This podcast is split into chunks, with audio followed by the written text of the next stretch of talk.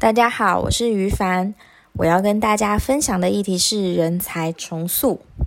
这是一个企业被重新定义的年代。二零二一年，企业在面对气候变迁、俄乌战争、COVID-19 疫情肆虐等未知的风险冲击下，工作模式和人才流动的转变都超越过往的预期。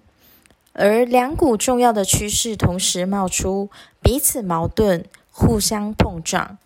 这场角力战终将决定企业的存续与永续。首先，全球进入大重启的时代，消费者的需求活跃且急切，企业获利屡创新高。在众声喧哗下，此时企业的黄金成长期就此展开。而另一个即将席卷而来的极端趋势是，全球也进入工作大重组的时代。离职潮、缺工、供应链危机，反映的正是人才和工作、人才和企业的关系大重组。继而兴起的 ESG 趋势走向，将全面翻转企业的经营思维。同时，因着经济模式改变与科技进化，未来是一个非常波动、不确定、复杂和模糊的世界，简称 VUCA。世界经济论坛预测，在自动化科技快速发展以及疫情的催化下。二零二五年将有八千五百万个工作职缺消失，但同时也有九千七百万个新工作职缺出现，人才技能的提升与重塑变得刻不容缓。许多大型企业投入数百万甚至数十亿美元强化现有员工技能，包含演算法、机器学习等程式能力。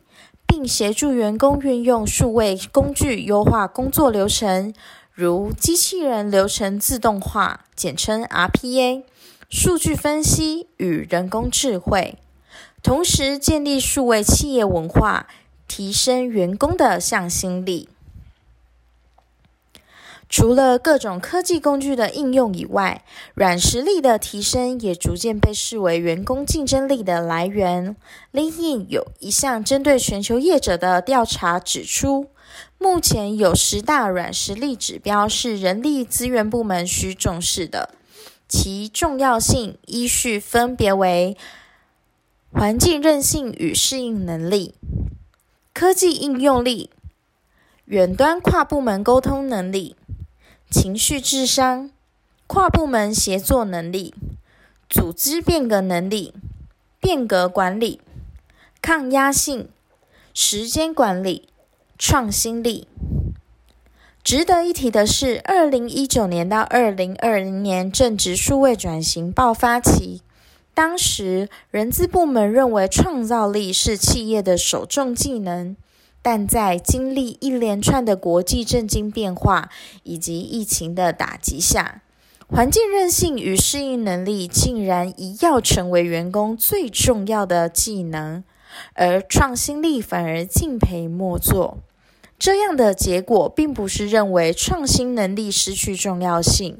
而是许多受访者因为全球布局的关系，疫情使其供应链遭遇重大的挑战，先止血。再出发，成为国际企业当前的发展策略。